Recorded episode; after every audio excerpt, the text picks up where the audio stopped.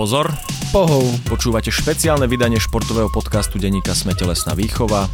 v rámci ktorého sa športový redaktor Smečka Viktor Kišimon bude rozprávať s exkluzívnou hostkou slovenskou tenistkou Dominikou Cibulkovou. No ak bol niekto v jednom z najpopulárnejších športov na svete štvrtý v svetovom rebríčku, ak vyhral turnaj majstrov, ak sa dostal do finále Grand Slamového turnaja, tak je pochopiteľné, že ho chceme mať v našom podcaste a Dominika prišla a porozprávala zaujímavé veci o tenise aj o svojom živote, aj o svojom budúcom novom živote, keď bude o chvíľku mamou. Výborne, prajeme príjemné počúvanie. Vážení poslucháči, priznám sa, že táto časť bude pre mňa veľmi osobná, pretože hostku dnešného vydania podcastu Telesná výchova poznám asi od jej 15 rokov a vlastne celú moju novinárskú kariéru lemovala táto osoba. Bol som pri jej začiatkoch, bol som pri jej konci, pripravila mi množstvo veľmi príjemných chvíľ, bol som na ňu niekedy aj nahnevaný, ale na čo si budem najviac spomínať, budú chvíle dojatia. Áno, je to možné, že aj muž sa po nejakom tenisovom zápase dojme a vypadne mu možno slzička. A ja som preto veľmi vďačný Dominike Cibulkovej, že prijala pozvanie a prišla aj mne, ale najmä vám porozprávať o svojej vynimočnej tenisovej kariére, ktorá sa skončila tesne pred koncom minulého roka. Takže Dominika, ja ťa tu vítam. Pekný deň, ďakujem, pozdravujem všetkých. Budem tykať, Jasné, pretože určite. si dlho tykáme a aby ma niekto neobviňoval, že nie som slušný, tak to oznamujem dopredu. Dominika s tým súhlasí a tých 15 rokov bolo pre mňa veľmi pestrých. Akých bolo tvojich 15 rokov v profesionálnom ženskom tenisovom okruhu? Tak o, ja by som skôr povedala, že určite boli pestré, ale tomu t- teraz po mne ako tenistke to potom začalo pripadať všetko veľmi, veľmi rovnaké. Bola to absolútne rovnaká rutina trénovania, cestovania, hrania turnajov, buď radosti alebo sklamania a od nového dňa znova začínanie toho istého. Takže bolo to Nemôžem povedať, že to, že by to bolo také pestré pre, pre mňa ako asi pre teba. Prečo si skončila? Fú, prečo som skončila? Tak to bol taký dlhší proces, ktorý som opísala aj v knižke. Trvalo mi to tak 2-2 roky, kým som vedela urobiť to rozhodnutie a určite už to bolo aj strata motivácie, chcenie už iného života a ako som už veľakrát povedala, nikdy som nebola typ, ktorý by ten šport robil hlavne pre peniaze, ale tých ľudí, ktorí to robia, absolútne neodsudzujem, pretože každý má iné, iné veci a iné priority, ale presne ako hovorí moja mamina, že všetko, čo som v živote strašne chcela, tak som to veľakrát dosiahla, ale musím to naozaj chcieť tým srdcom. No a potom to tam už nebolo, takže už sa mi veľmi ťažko prinúcovalo, donúcovalo do toho, do toho robenia a do tej ťažkej roboty a do tej celej tej eh, reholy tenisovej. Tento podcast nahrávame v deň, keď e, kariéru ukončila tvoja bývalá kamarátka Karolín Vozniacká, ktorá dnes v noci prehrala na Australian Open a rozlúčila sa na mieste, kde získala svoj jediný Grand Slamový titul a odchádza vlastne tvoja generácia. Ja si vás pamätám, keď ste boli v Plovdive na Fed Cupe, veľké kamošky, ste mali myslím 15 alebo 16 rokov a spolu ste išli hore.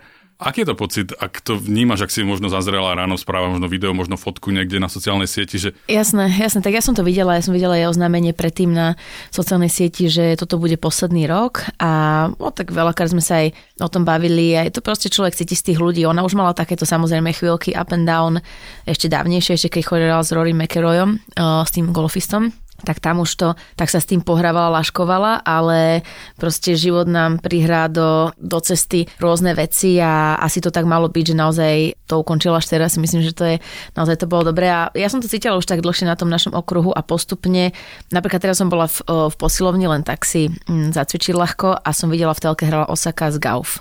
A to ma presne napadlo, že tak toto už je ten nový ženský tenis. A ja si myslím, že proste to tak je. Je to, je to nemladneme, aj my starneme, predsa len mám len 30 rokov, hej, ale takže som stále veľmi mladá, ale proste ten tenis ide stále dopredu a tie nové baby sú, sú veľmi, veľmi dobré a majú nové zbranie. Takže ja si myslím, že už to všetky sme tak cítili, aj cítime Radvanska minulý rok, ja Radvanska pred dvomi rokmi a minulý rok, ona tento rok, že proste je to, už proste prichádza taký ten čas toho, keď už sa tam viacej trápime, ako nám to prináša radosť. Spomenula si dve hráčky, Naomi Osaka, ktorá v Lani vyhrala Australian Open a e, Cory Goffová, nová vychádzajúca 15-ročná hviezda a spomenula si iný tenis. V čom je ten tenis dnešný iný, ako keď si hrala, však hrala si nedávno, ale v čom je iný? Ano. Tá 15-ročná hra ako inak? Ani, ja, ja, ja sa musím priznať, že ja som tú golfovú nevidela veľká hra. Ja som videla teraz s tou Osakou a absolútne bolo vidieť, ako tá ako my tie staršie hráčky, keď došla tá Osaka, tak samozrejme mladá, nebojacná, ona nemala z nás rešpekt a my sme začínali mať postupne z rešpekt, ako hrala dobre a ona začala porážať a teraz zase opačne. Táto Gauf proste absolútne nemala rešpekt z Osaky a vidieť na tej Osake, že ona teraz mala ten rešpekt. Takže ono je to proste taký kolobeh toho, že ja keď som došla na tú, na tú túr, asi pamätám môj, môj prvý zápas s Dementievou, tak proste som nastúpila absolútne nebojacne a že čo sa tu deje, videla som na nej ten taký ten strach v tých očiach alebo v takej tej mimike, že proste ono vždycky tá nová krv, príde, tak e, nemá čo stratiť a tie, a tie baby sú také nebojacné. Takže my sme boli také isté, ale už len celý ten proces, čo vlastne to obnáša od začiatku až do konca a viem, že naozaj sa tam dostať je jedna vec a udržať a ešte zlepšiť je úplne iná vec. Korigofova má 15 rokov, ty keď si mala 15 rokov, si bola 550 na svete, začínala si vo Fed Cupe ako som spomínal, ten Plovdiv, Vozniacka Ivanovič a spolu ste tam boli takáto partia a kde si sa ty videla ako 15-ročná? Neviem, v Plovdive, presne. V Plovdive odtiaľ sme potom išli na turnaj s Runčakom, si pamätám, na 75 tisícku do, do Ameriky sme leteli a tam som vlastne uhrala moje také prvé finále, tam som dostala potom voľnú kartu kvôli tomu a tak sa to postupne začalo nabalovať. Ale ja si myslím, že ja už som bola z takej tej generácie, kedy som sa ešte stále relatívne mladá dostala do takej tej, nechcem povedať, že špička do tej prvej svetovej stovky som mala 17 alebo 18 rokov, neviem presne, 17 asi. Takže ešte stále to bolo, ale už nebol ten trend, kedy kedy boli 15-ročné tenistky, sa tam hrnuli, hej? A potom si myslím, že to tými Lina, Skiavone a tie ostatné ktoré tak potiahli dlhšie, tak zase tak to trošku zastavili, tie mladé baby. No ale dobre, tak Gaufi teraz je na svete, hej, na 15 ročná. Ostatné baby proste, koľko má rokov, napríklad tá Jastremská, ja ju dosť veľa spomínam, pretože sa mi celkom... 19-20 majú tieto dievčatá. A to mi prišlo také, že to zase boli nové tie nebojacné baby, ktoré prišli, ale tak Golf, tak to je absolútny extrém si myslím. Teraz 15 rokov hrať taký tenis je, je naozaj neuveriteľné. Nie to aj mentalitou, ona predsa Američanka absolútne suverená, každý ju presvedča o tom, že je najlepšia, dokonalá. Určite áno. A Samozrejme, že sa, malého no, to, to, to, som teda zapadať, samozrejme, že je to mentalitou, však sam, tak to je, to je samozrejme, že proste ona je vysoká dvojmetrová, nie som bola dvojmetrová, dobre, koľko má meter, 80 meter 90, ale že všetci, oni sú pre mňa všetky vysoké. Je to proste taká uh, atletická gazela a proste ešte aj má tú americkú mentalitu, že je dobrá, je najlepšia a bude najlepšia.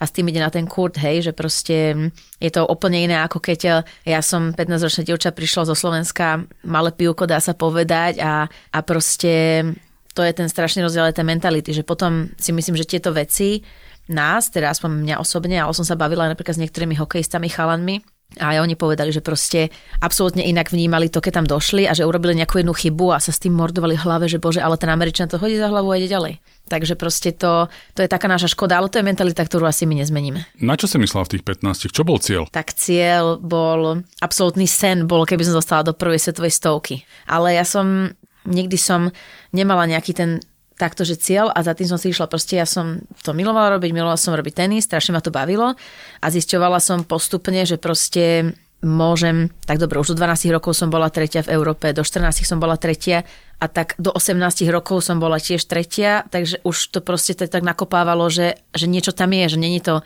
náhoda, nie je to žiadne šťastie, není to nič, ale proste mám niektoré nejaké kvality, ktoré proste tie baby čím ich porážam, aj keď som taká malá. Ale juniorek sme mali vždy veľa, vždy veľa úspešných. Málo ktoré sa to podarilo e, ten najdôležitejší krok presadiť sa medzi dospelými. Takže čo bolo podľa teba to je najdôležitejšie, čo sa podarilo tebe a tým ostatným nie? Všetko dokopy, nie je to jedna vec. Je to to, že naozaj som vždycky mala pri sebe tých kvázi najlepších ľudí v tom momente, akých som mohla mať. Vždycky každý ten jeden tréner mi v tom momente dal to, čo som potrebovala.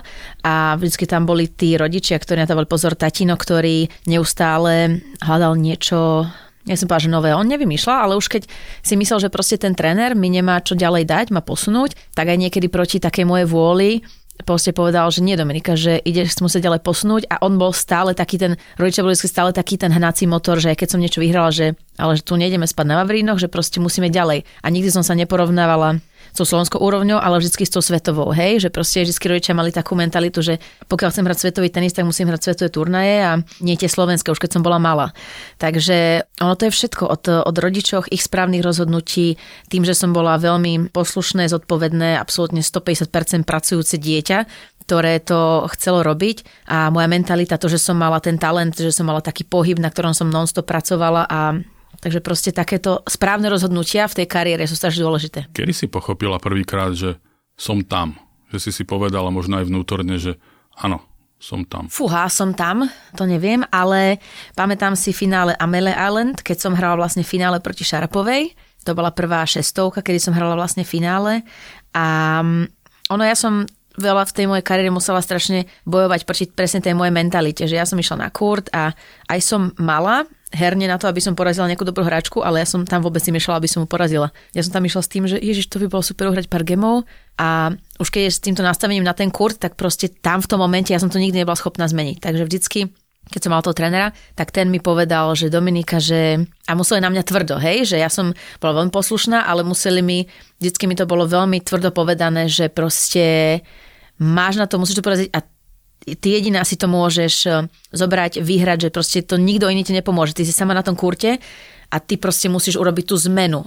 A vždycky som, keď takto, som bola postavená pred, e, pred takú vec, že tak teraz to musím urobiť, teraz idem napríklad, neviem, proti, proti Dementieve druhýkrát a už áno, môžem mu poraziť, lebo povedal to trénera, mám na ňu, tak proste som to vždycky tomu verila, hej? No a tak to je bolo, že potom som napríklad hrala som, prvýkrát keď som hrala na Miami s Dementievou, som prehrala na 30 len kvôli tomu, že som neverila, že môžem vyhrať a potom som s ňou hrala v Montreali, porazila som tuším v druhom, treťom kole 6-2, 6-3 alebo 6-2, 6-1. Takže to bolo strašne veľa u mňa o hlave, pretože ja som tam tú kvalitu mala. V roku 2009 si sa prvýkrát dostala do semifinále Grand Slamového turnaja Roland Garros prišiel ten úspech skoro? Lebo potom si mala také hluchšie obdobie, že si nevedela nadviazať na ten úspech, alebo možno každý čakal, že a teraz to už bude pravidlom. Ano, Čo ano. sa stalo vtedy? O, tak ono to je všetko strašne, presne v tej kariére také, ja som si v tom roku sa mi urobila unahová zlomenina rebra, tam som sa vlastne rozišla s trénerom, ďalšie mesiace som si hľadala správneho trénera, Takže toto sú presne tie veci, ktoré v tej kariére musia, tomu, že to není iba o tom, že doješ na kúr, otrenuješ 5 hodín denne a ješ na turnaj a ten ti to vyhra, hej. Musíš byť v pohode so všetkým, všetko musí byť správne, všetky tie aspekty musia do seba zapadať. Ja som vlastne tam vtedy, to bolo presne obdobie o rozdelenie od trenera, vtedy som vlastne začala, myslím, že v roku 2009 alebo 2010 na začiatku v januári. My začali spolu chodiť s Michalom, to bolo nové tiež s rodičmi tam boli nejaké veci ohľadne toho, neboli zvyknutí, že si musel zvyknúť na to, že mám partnera, takže ono, to není len presne o tom, že ty doješ na kurt, otrenuješ, odmakáš na turnaj, a ok, vyhraš, ale každý rieši také nejaké svoje súkromné veci, osobné a proste samozrejme tým, že sme ženy, tak sa to prenáša aj na ten kurt. Takže tam to bolo, osobné veci som si musela vyriešiť, trénera dobrého som si musela nájsť a nemohla som byť zranená. Takže tieto tri hlavné veci. No a ja si myslím, že potom prišiel Želko Krajan, a ten má napríklad, on bol veľmi, veľmi ťažký, tvrdý tréner e, chorvatský, proste bolo to naozaj peklo, naozaj peklo, tam človek musel poslúchať absolútne na slovo, ale napríklad on mi po súkromnej stránke pomohol s tým, že on nám dal ten nápad, že však nech s tebou Michal cestuje a to vám bude obidvom vyhovovať, takže v tomto ma posunul a tenisovo v tom, že on mi vlastne absolútne zlepšil forehand a on urobil z toho takú tú zbraň, ktorá potom neskôr samozrejme už som mala v hlave, že je to moja zbraň a na tom sme stále pracovali aj s inými trénermi. Ktorí tréneri ti dali najviac? Fúha, ktorí tréneri mi dali najviac? Dobre, takže prvé ma napadne Hrunča, ktorý mi, keď som mala, nechcem, ne, lebo je to strašne dávno a ja si to tak moc dobre nepamätám, ale viem, že on mi veľmi, veľmi zlepšil techniku. Leo Majerník bol prvý tréner, s ktorým som začal robiť také mentálne, mentálne veci, trošku psychológiu sme začali riešiť, lebo ja som bola strašne trémista a on mi pomáhal s tým, ako to zvládnuť. Takže Hrunčák, Leomajerník, samozrejme potom tam bol Želko, ktorý presne hovorím, že mi ani nevedel ako a proste mi tak veľmi pomohol do tej kariéry, aby ten vrchol tam mohol prísť a Matej Lipták samozrejme. Čítal som tvoju knihu, ani v tej knihe sa neobjavilo to meno, ano. ktoré si teraz zámerne vynechala. Ja musím pripomenúť, že do semifinále ťa dostal Vladimír Plátenik v tom 2009. Je tam nejaký problém medzi vami, že je vynechaný z aj z tvojej životopisnej knihy aj teraz? Nie, nebrala som za potrebné ho tam spomenúť. OK. Ty si vravila, že netýka sa to najmä žien, že ten osobný život má vplyv na dianie na dvorci, na výsledky. Teba to ako veľmi ovplyvňovalo? Bo dá sa povedať, že tenisti, športovci sú profesionáli, zabuchnú dvere doma, idú športovať, idú si splniť, idú do zamestnania, ako hovorí Martin Kližan, je, je to práca a tam by to nemalo mať vplyv. Tebe sa hralo lepšie, keď si mala čistú hlavu doma, všetko v poriadku, alebo, Nie, alebo to bol únik, ten dvorec? Samozrejme áno a ja musím povedať, že každý presne je iný a ja keď som to začala brať ako prácu, ja osobne ten tenis, tak uh, už uh, už ma to netešilo a už som nemala tie výsledky. Takže presne, ja som tým tej začala bojovať, že aj to moja práca a ešte a ešte naozaj chcem hrať kvôli iným veciam ako kvôli tomu, že mám z toho radosť a chcem ešte dosiahnuť, tak už som to presne začala brať ako prácu, lebo ja som to nikdy nebrala proste ako prácu. Veď športovec, eh, som robila to čo, to, čo som milovala a proste som to naozaj tak nevnímala a presne keď došiel ten moment, že a už je to moja robota a začalo sa to všetko byť také ťažké, tak, eh, tak vtedy sa mi už nedarilo, už som nebola schopná toho najlepšieho, čo, čo vo mne bolo predtým. A otázka, že či som, samozrejme, že sa mi hralo najlepšie, keď som mala, ja som taký človek, že veľmi um, emotívny, takže vlastne ja som Presne, ja musím mať všetko absolútne v poriadku, aby som bola, aby som bola free, aby ma nič neťažilo a aby proste vedela som, že uh, musím mať pohodu doma s rodičmi, pretože stále boli, stále sú a stále vždy boli veľmi dôležitými tými ľuďmi, že muselo to byť OK. Takže preto, jak som povedala, že tam boli nejaké tie veci uh, s tatinom, tak ono sa to furt tak vlieklo. No a potom, keď sa vlastne tatino odrazil a dali sme sa potom zase dokopy po tom, po tom roku, tak to mi naozaj tiež veľmi pomohlo. Takže ono, ja som bola taká, že, že ma to ovplyvňovalo a ja si myslím, že všetky baby, 99,9% bab to ovplyvňuje. Musíme dopovedať to, čo si načal, lebo nie každý čítal tvoju knihu. Ano. Je možno nejakých 15-20 ľudí na Slovensku, ktorí ju ešte nečítalo. Ale nie, tak ale to by ma potešilo, keby len toľko nečítalo. Tam si presne rozpísala problém s ocinom, že vy ste dva roky vôbec nekomunikovali. Ano. Ako sa to dá? To musí byť strašná šupa. Áno, bo, to presne, to bola veľká šupa. Asi, uh, víš to, možno neviem, či to bolo tak presne dva roky. Rok to bolo určite rok a pol, ale no, to bolo také, že on sa proste zaťal a proste povedal, že on nesúhlasí s tým, aby som mala partnera a nebol s tým OK. No a ja som si vlastne tedy postavila hlavu, že nie, že proste chcem ísť s Michalom, tak mi to vyhovuje a mám ho rada, chcem, aby som ho cestoval. No a vlastne tatino vtedy vlastne on nebol tak, lebo vlastne od malička bol pri mne, pri tréningoch, pri všetkom, pri veľení trénerov, na každom jednom tréningu a zrazu proste zo dňa na deň, tatino tam vlastne vtedy povedal, že buď ja alebo Michal. No ja takže tati, tak takto asi to teda nejde. A ja chcem byť proste s Michalom a že uvidí, že on je dobrý. Tatino je veľmi tvrdohlavý človek a hovoria, že po ňom som ja tvrdohlava. Takže tak, no a vlastne tam som kvázi si, že vybrala Michala. No a takže tatino sa vlastne zo dňa na deň proste to je keby proste nebol zrazu. Ja som sa musela starať o, o tréningy, o trénerov, všetky veci okolo toho. No a vlastne potom sa do toho tak zainvolvoval Michal a niektoré veci tatinové napríklad prebral, hej. Takže ono to malo taký proste spád, že asi to tak proste malo tak nejako všetko byť, hej. Že mala som sa takto, mali sme sa takto vytrápiť, potom tatino si to tak nejako uvedomil po nejakom období, no a sám mi napísal správu, že či sa nestretneme, ja som hrala na Miami turnaj, aj tatino tam bol, no a, a tam bolo presne, že, že zoberá jeho a ja, že pre boha, tak to bolo úplne šok. Tak, takže predtým to bolo úplne tak, že absolútne nekomunikovanie, že tatino, my sme sa aj nepísali, nevolali zrazu, že z absolútneho dennodenného, niekoľko rok, ročného kontaktu, absolútne, že nula. Takže bola som taká hodená do vody a proste teraz sa staraj. Ako klobúk dolu ja si to neviem predstaviť, nekomunikovať s vlastným ocinom. Neviem si to fakt predstaviť. Vráťme sa na kurty. Kam si sa tešila a kam si sa až tak netešila? Mala si také svoje obľúbené destinácie? Jasné, jasné, to tak aj vždycky potom bolo.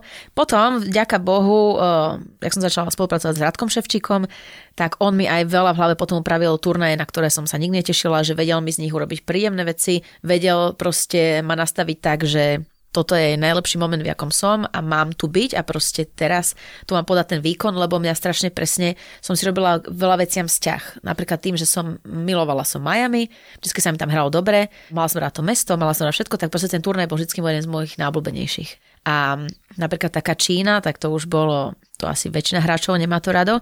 No a ja som tam vždy išla veľmi už odovzdaná, unavená, však ja to nikdy neuhrám a tak. A vlastne v roku 2016 o, sme na tom naozaj veľa zapracovali a sa mi tam podarili aj výsledky. Takže samozrejme, že som mala a tam ja som sa veľakrát nevedela od toho odosobniť a veľakrát som si urobila dopredu príbeh, že tu sa mi nebude dariť, tuto nebudem hrať dobre a tak to aj veľakrát bolo, ale keď som sa vedela opačne nastaviť, tak to tiež tak bolo. Kedy sa menila v úvodzovkách bez urážky Pinkoška Dominika Cibulková na forehandovú vrahyňu Dominiku Cibulkovú? Fú, no tak ja som, od, ja som bola od malička presne Pinkoška, vybehala e, kopce a tak. No a to tak nejako proste postupne. Ja keď sme pozerali moje videá, ešte s Liptakom, myslím, že to bolo pred dvomi rokmi a ukazovala mi nejaké také videá, keď som hrala semifinále Roland Garros, to ja som len pozerala jak puk, že ježiš, toto ja som hrala. A toto som sa vlastne, a to už som proste bola, už som sa dostala do svetového tenisu, som bola, som hrala semifinále Grand Slamu, hej, keď som mala 19 rokov a proste tu som bola, tuším nejaká, už som bola okolo 20. 25. miesta, neviem presne. A proste slabunky servis, obrana, iba rýchle nohy. No ti hovorím, ten Želko proste to tak, on, on to tak proste mi povedal, že budeš mať dobrý forehand, ty máš... Ale to bolo zase také, že on to chcel robiť z každej hráčky, hej? Že potom, keď sa to snažil robiť z Jankovič, tak po 4 mesiacoch tam povedala papa a, a konec, hej? Takže on mal proste tiež so mnou také šťastie, že ja som na ten forehand mala ten talent a proste tým, jak ja som vždy dôverovala tým trénerom, tak tiež som tomu tak strašne uverila. No a potom už som bola hráčka s, s forehandom, a potom sme to už len eh, drillovali s Liptakom. Nehovorím, že už len, ale samozrejme, Maťo mi dal strašne veľa o mnoho veci do, do taktiky. Ale už tam bolo to, že už ja budem ten killer a ja budem s tým forehandom robiť, čo môžem na, na kurte. Pripomenieme, že Želko Krám bol trénerom uh, Dinary Safinovej v čase, keď ty si s ňou hrala v tom 2009 semifinále Roland Garros. Presne tak, Čiže on presne mal tak. rád asi tieto bombardérky. Áno, presne. A Dinara už nehrá roky, roky, veľmi skoro skončila. Áno, on skončil veľmi skoro kvôli tomu, že mal problémy s chrbtom a oni tam mali veľmi, veľmi ťažký vzťah medzi sebou, so svojím trénerom, so Žolkom, takže ju to dosť tak aj e, poznačilo. No a áno, ale on bol tréner proste, ktorý buď nič, alebo všetko mu tá hráčka odovzdá, hej? A na tom kurte samozrejme. Nikdy som s ním nemala, ani som nechcela. Takže on bol proste, proste taký tiež bol veľmi, veľmi tvrdohlavý. No ale mňa to tiež posunulo niekam. Takže ja hovorím, ja som v tomto mala šťastne tých ľudí. Ja keď niekedy vidím, že tí tenisti potom začnú tak tápať a nedarí sa im a proste ja to úplne vidím, že čo robia zle a nedajú si niektorí tí ľudia povedať, neviem, no. Alebo teda ani, ani sa nepýtajú na názor, hej. Ja nie som ten typ, ktorý by išiel a za nimi a toto, toto, rob, toto, rob takto. Takže, ale veľakrát to vidím proste z tej mojej skúsenosti, však kto by to vedel lepšie ako ten, čo tam bol. No a možno nie každý je taký, že bere každú radu trénera ako za to, čo naozaj pomôže. Ako si sama hovorila, že si počúvala na slovo Áno, aj áno, rodičov, aj trénerov. Áno, Každého. áno, áno, tak každý je, každý je presne iný, ale mňa to doviedlo tam, kam ma to doviedlo, takže preto si myslím, že určite to není zlá cesta. Samozrejme, že potom už aj ja som neskôr, ale ja som tak bola vedená, hej, vždy od malička. A potom už aj keď, lebo žiadny tréner až po Mate Liptaka u mňa nepestoval a nesnažil sa vytvoriť zo mňa hráčku, ktorá by sama rozmýšľala na kurte a sama by riešila nejakú taktiku, hej.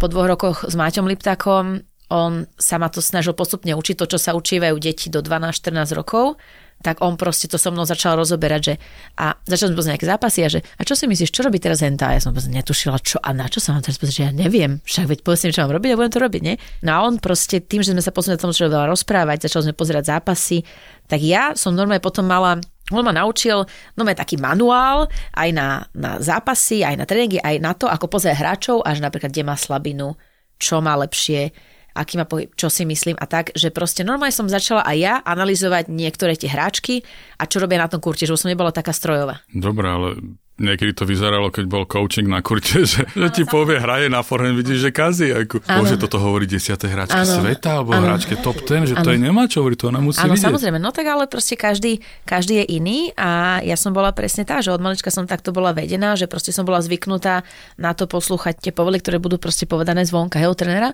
a, a Maťo to nevidel proste ako moju chybu, ale proste chybu aj tých ľudí, ktorí ma dovtedy viedli, hej?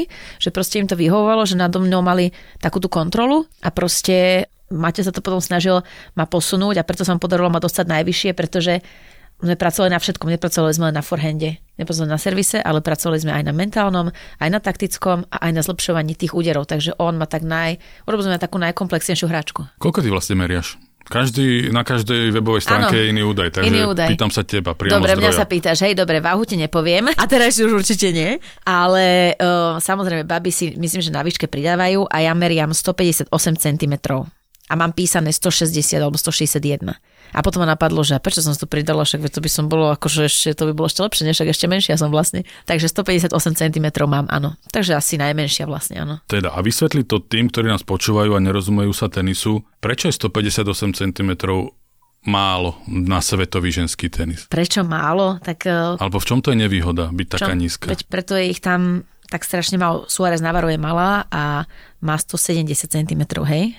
A je malá, ja mám 158, takže ja som že úplne trpajzel, ale no tým, že samozrejme mám krátke končatiny, tie končatiny znamená, že ja musím urobiť o mnoho viacej o mnoho ťažšie sa mi kryje kurt, áno, a ja keď sa načiahnem, ja tam musím proste urobiť kroky, samozrejme. Nemám taký švih, nemám takú páku hlavne, že proste ja, keď tam oni urobia dva dlhé kroky, urobia to tou rukou a tá páka im to proste, že tú loptu stále vedie nasmerovať a ja som bola stále na všetko krátka.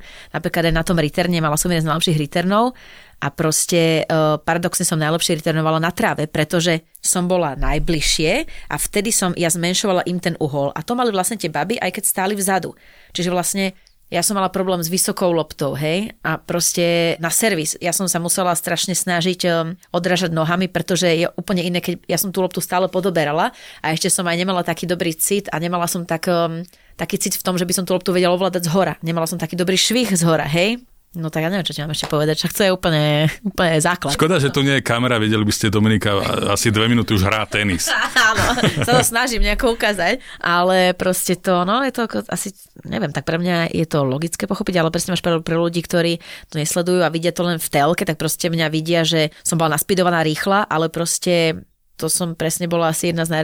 Nie, že asi bola, ja som bola jedna z najrychlejších hráčok, ale presne napríklad, že Halep, sa hovorí, že najrychlejšie, ale Halep má tých cez 170 cm, hej. A to je fakt akože veľmi, veľmi sakramentský rozdiel. Takže tak, no, rozsah, všetko. Preto asi dlhšie trvalo aj to takticky pochopiť. Dá sa to povedať na príklade zápasov proti Samante Stousur, ktorá je známa tým obrovským až priam mužským kikovaným servisom, ktorý sa odráža do veľkej výšky a ty si s ňou dlho, dlho nevedela vyhrať, lebo práve to podanie, to ti skákalo úplne presne nad hlavu tak. na štvrté poschodie. A presne, kde... a ona bola presne z tých hráčov, že kedy ja kde som nevedela zreturnovať. A moja, moja z najväčších tých zbraní potom bola, že proste ja som výborne returnovala. Ja som mala úspešné percento returnu a proste potom ja som mala výborný return a potom už som si vedela tú hru tak uložiť, ako som proste chcela, lebo tá prvá lopta tam bola strašne dôležitá, ale tým, že ja som s ňou absolútne nemala sebavedome na ten return, tak ja som len čakala, kedy si, aby som si neprehrala svoj servis, tak ako som ja nikdy nehrala, hej, že proste ja som si zobrala, myslím, keď bol los, ja som zobrala servis, pretože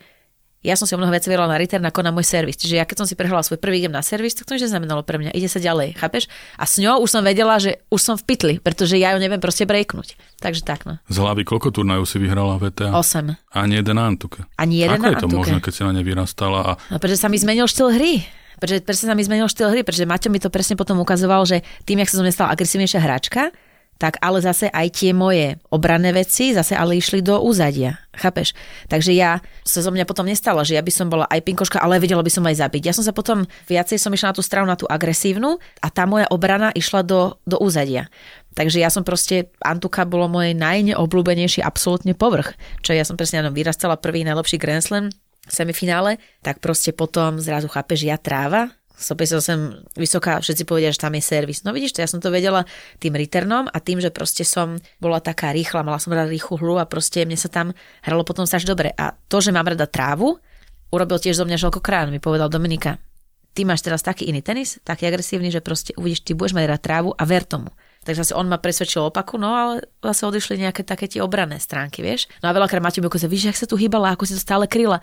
Lebo potom ma Maťo stále zdrbával za to, že a rozbehy za tou loptou, rozbehni sa. Že tu si sa nerozbehla, že ale to je stratené. On, že nie. A proste takže stále ma takto Maťo dokopával, že sa snažil aj, aby som bojovala o tie lopty, to, o ktoré by som ako 19-ročná bojovala, ale zase určite by som ich toľko nezabila. Ty si vlastne kvôli tráve takmer zmeškala svadbu. Áno. Uh, musím pripomenúť kvôli Wimbledonskej tráve, áno. aby tu zase nie, nebolo nejaké nie, nedorozumenia. Áno, a nie nejakej obyčajnej, presne Wimbledonskej, ale to by mi vôbec nevadilo. Absolútne. Všetci sa pýtajú, že ako si tak, že si tam mohla dať termín a ja, že však termín sa by sa dalo aj preložiť však v kľude, nie? A proste aspoň som hrala tak uvoľnené, nemala som čo stratiť, tešila som sa aj na svadbu, hrala som najlepší tenis svojho života, takže hovorím, ten rok 2016 bol absolútne taký, taký proste magický. magický, že bolo to samozrejme roky tej driny a sa proste sa tam stretli v tom roku. Áno, presne ten turnaj asi najviac ľutoval Maťo Lipta, keď sme v decembri na Krstetovej knihy sa bavili a mapovali, hodnotili tvoju kariéru, že on tam presne videl, že hráš vo Wimbledone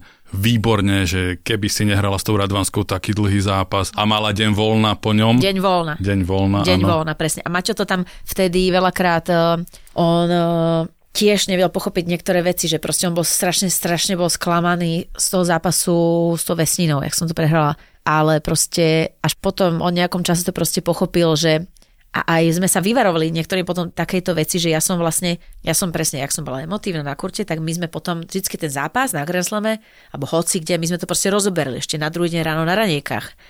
Ale potom sme vlastne zistili, že tým, že ja som vlastne hrala s tou Radvanskou, 9 v treťom sete bolo, meč boli tam tam neuveriteľný zápas a nie na druhý deň ráno som mala ísť hrať, ale ja som ešte na druhý deň už na rozohrávke pred Vesninou sme sa ešte stále rozprávali o Radvanskej. Takže proste ja som v tej hlave mala, to bolo tak nejaký taký brutálny zážitok z toho zápasu s Radvanskou, že sme to obidva ešte vtedy nevedeli, že už večer predtým sme sa mali rozprávať o vesnine, aby som dostala do hlavy. A to sme to sme sa potom poučili na vlastnej chybe a potom sa mi to stalo veľakrát, že na Grand Slam sme to vedeli sme, alebo na inom turnaji, že večer som ešte rozprávala úplne hotová, že ten ľudia si pamätajú ten foreign play, to bol brutálny, brutálny.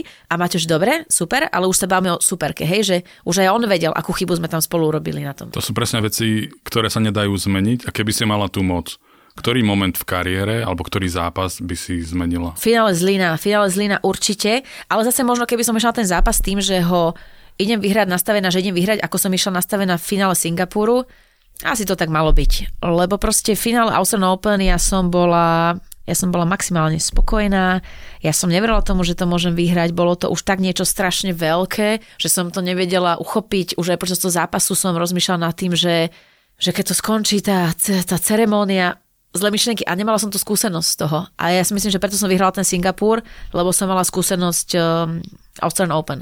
Ja som bola proste hráčka, ktorá sa maximálne vedela poučiť na svojich chybách, ale musela som tú chybu urobiť. Že proste nebolo to tak, že, že vtedy, keby si mi povedal na Austrálii, že Domi, urob to, musíš sa v tej hlave preladiť, ty naozaj to môžeš vyhrať, tak by som ti neverila, nie. Ale až potom, keď som urobila tú chybu a za dva roky som si to vedela zopakovať, tak som proste hrala v jeden z najlepších zápasov v živote proti Kerber. Áno, jedno finále Australian Open nevyšlo, veľké, Ďalšie o pár rokov neskôr v Singapure na finále majstrovstvách sveta. Áno. To bolo niečo neuveriteľné, kde, ktoré si vlastne vôbec nemala hrať to finále. Ty si už bola po dvoch prehrách skupine pobalená domov takmer. A všetko sa tak zvrtlo, že bojovnička každá lopta na, na jednej lopte sa niečo otočí a ty zrazu hráš finále asi majsterka sveta, prasiatko padne. Áno, presne, presne tak. Áno, to, to hovorím, to proste to tak malo byť a preto sa nemôžem ani vyčítať ten zápas v Australian Open, pretože je to tak proste malo byť a už to nezmením a, a je to tak a ja som hlavne po tom druhom zápase, keď som prehrala skis,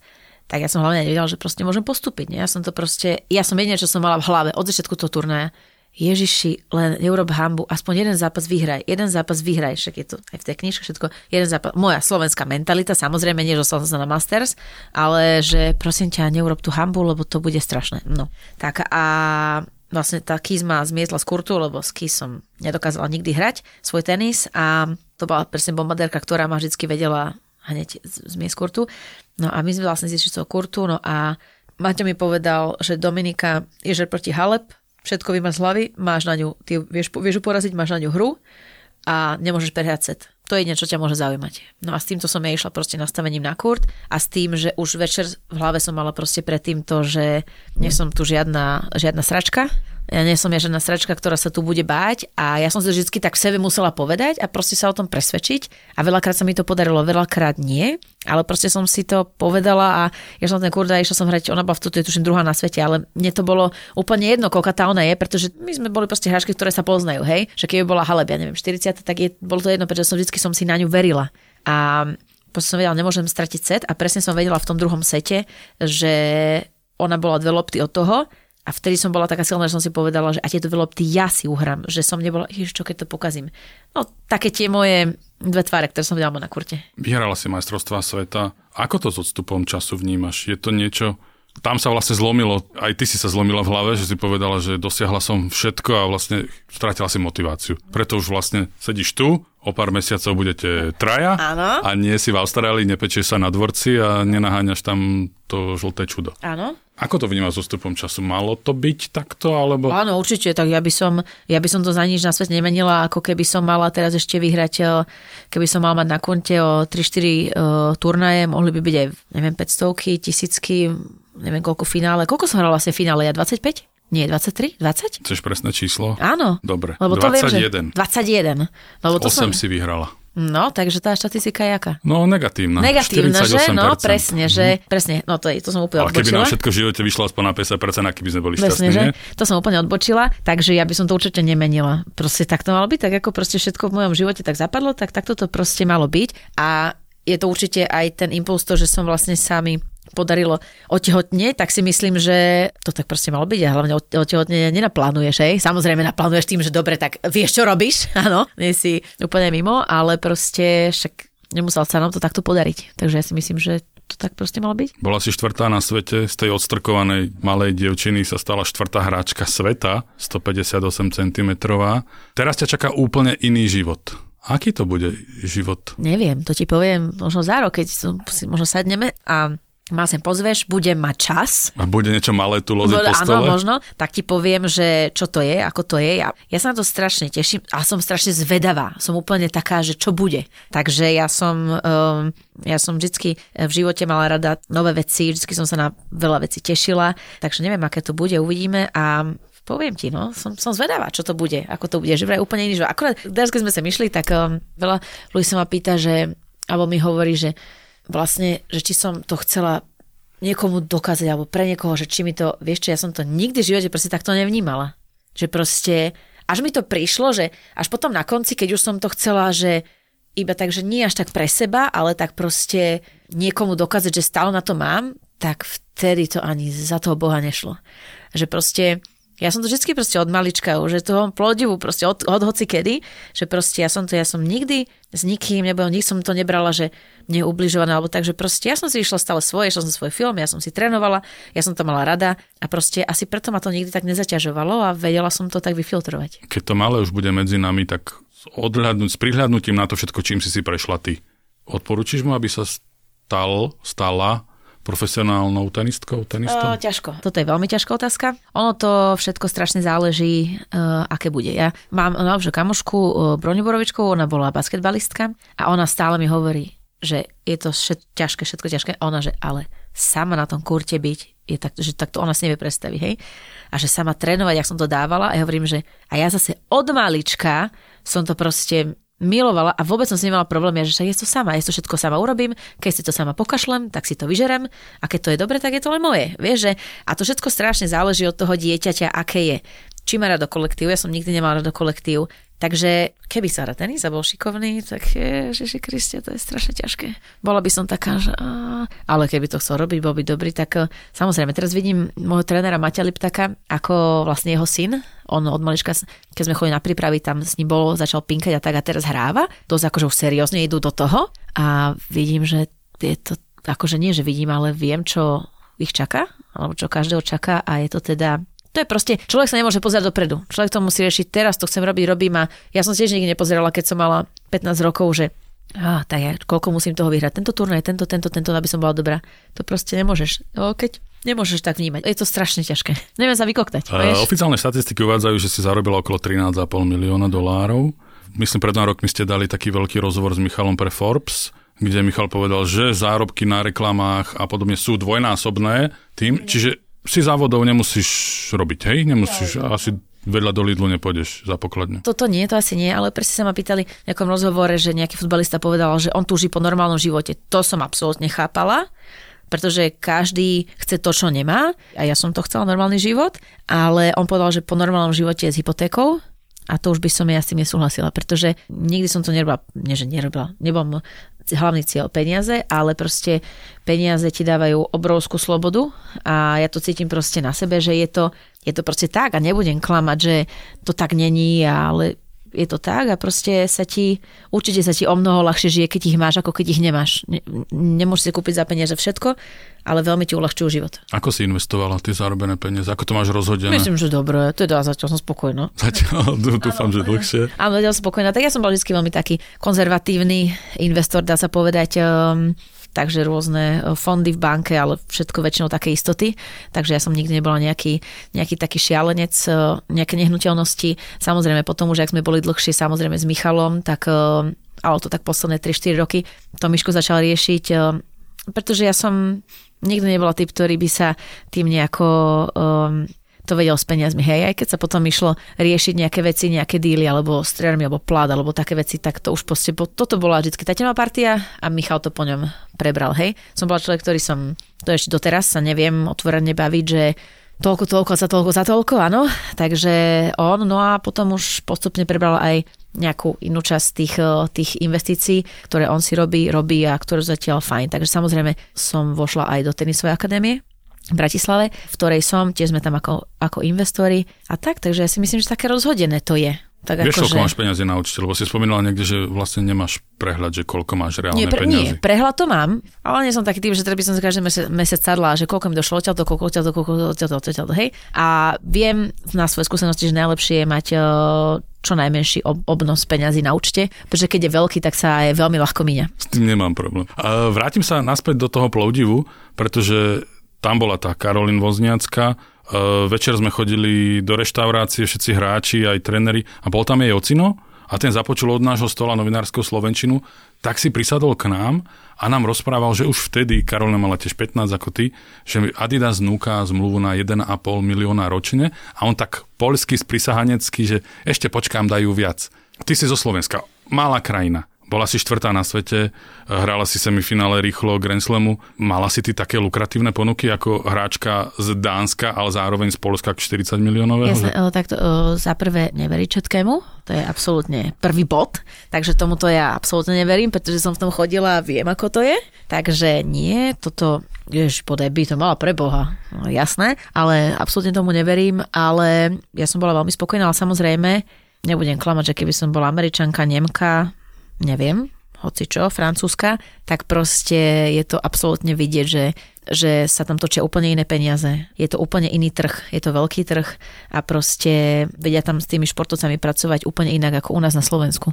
Takže toto je možno taká jedna vec, ktorá mi niekedy došla ľúto, že kurník, prečo som taká Stefan z Ameriky? No, lebo tej tie zmluvy naozaj verím a tie naozaj sú také. No, ale ona odtedy nevyhrala nič. No áno, dobre, ale Menila čo nevyhrala? Nevyhrala? Nemenila by si Koľka to tá je? To je úplne jedno, ale nevyhral zápas, ani si nepamätám možno. Ale. No tak teraz všetko prehráva. Hej? No. no tak to som teraz to nesledovala. To nie, to je jasné, prehrávať. že nie. No. Veď nie, dobre. Ja som veľmi rád, že si prišla a ja ti chcem zaželať do tej druhej kariéry, teda do toho života obyčajného, bezhypotékového. Áno. A nech je minimálne tak úspešný ako ten predchádzajúci na tých tenisových dvorcoch a nech vám to malé, nech to už bude čokoľvek. Ďakujem. Robí len a len radosť a Ďakujeme. nech ste šťastní. Ďakujeme. Tak Michal sa zastraja tromi, tak uvidíme, čo to bude. S jednou partnerkou. No, s jednou. Uvidíme. Držíme palce, do ďakujem. tretice to nikdy budú aj nehovor, dvojčky. nikdy. Ďakujem, ďakujem. Ďakujem. Podcast Telesná výchova vychádza každý týždeň v piatok.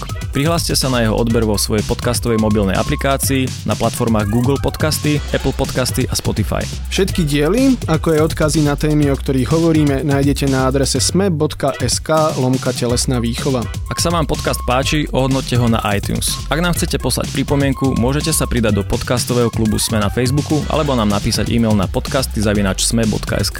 Moje meno je Samo Marec. Ja som Marian Psár. Ďakujeme.